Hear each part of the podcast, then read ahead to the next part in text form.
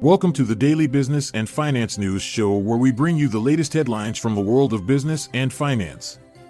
Today, we'll be discussing whether the stock market will be open on Juneteenth, how artificial intelligence could push stocks even higher, Enbridge's three year deadline to shut down Line 5 pipeline on Wisconsin tribal land, the Fed's announcement of two more rate hikes and its impact on markets, Goldman's top cyclical laggards in a narrow rally, Intel, and German government's 10 billion euro chip plant subsidy deal announcement. Archer Aviation and Stellantis EVTOL partnership buzz, Warren Buffett boosting stakes in Japanese trading houses to over 8.5% each, and Airbus receiving a record order for 500 planes from India's IndiGo.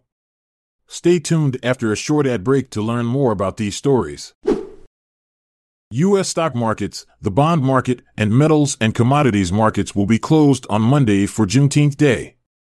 However, stock futures will still be active. Investors will focus on Federal Reserve Chairman Jerome Powell's testimony in front of Congress this week. Juneteenth commemorates the end of slavery in America and is a federal holiday for the first time this year.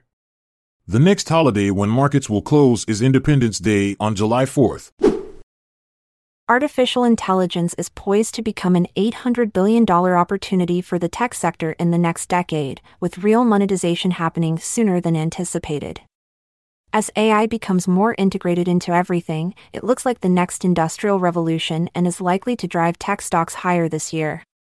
Companies such as Nvidia and Microsoft have already seen significant share price increases due to AI adoption, but other companies like Apple, Amazon, Oracle, Google, and Meta platforms are also expected to benefit. Smaller tech companies should also see gains from the AI arms race.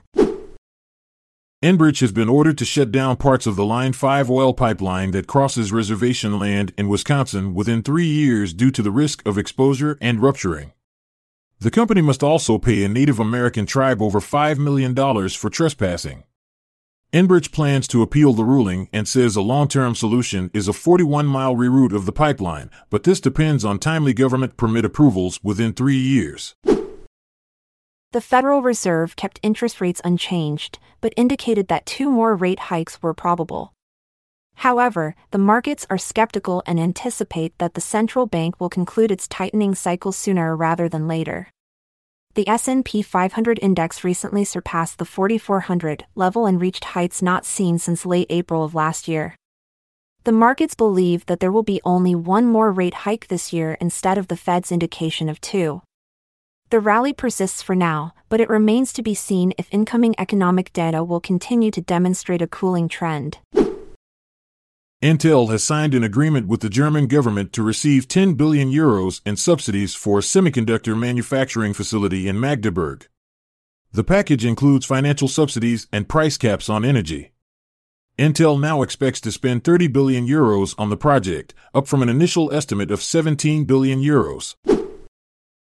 Archer Aviation and Stellantis have made progress with the world's first high volume EVTOL aircraft manufacturing facility in Georgia. The collaboration aims to secure regulatory acceptance for EVTOLs and increase production of Archer's Midnight aircraft, capable of flying up to 87 nanometers at speeds up to 130 kt. Stellantis has increased its strategic shareholding in Archer Aviation through a series of stock purchases, with plans to remain a minority shareholder. Initial manufacturing operations will produce up to 650 aircraft per year, with room for expansion. Archer Aviation plans on transitioning from a couple of test flights a day to thousands per month. Berkshire Hathaway's National Indemnity has increased its passive stakes in five Japanese trading companies to over 8.5% each, excluding treasury stock. The trading houses are Itochu, Marubeni, Mitsubishi, Sumitomo, and Mitsui. Berkshire aims to hold its Japanese investments for the long term and may boost its stake up to a maximum of 9.9% in any of the five companies with approval from the investees board. Airbus has secured a $50 billion order for 500 narrow body jets from Indian budget carrier IndiGo, marking the largest deal in civil aviation history. The planes are set to be delivered between 2030 and 2035 as India's two biggest carriers gear up for a significant expansion in regional travel.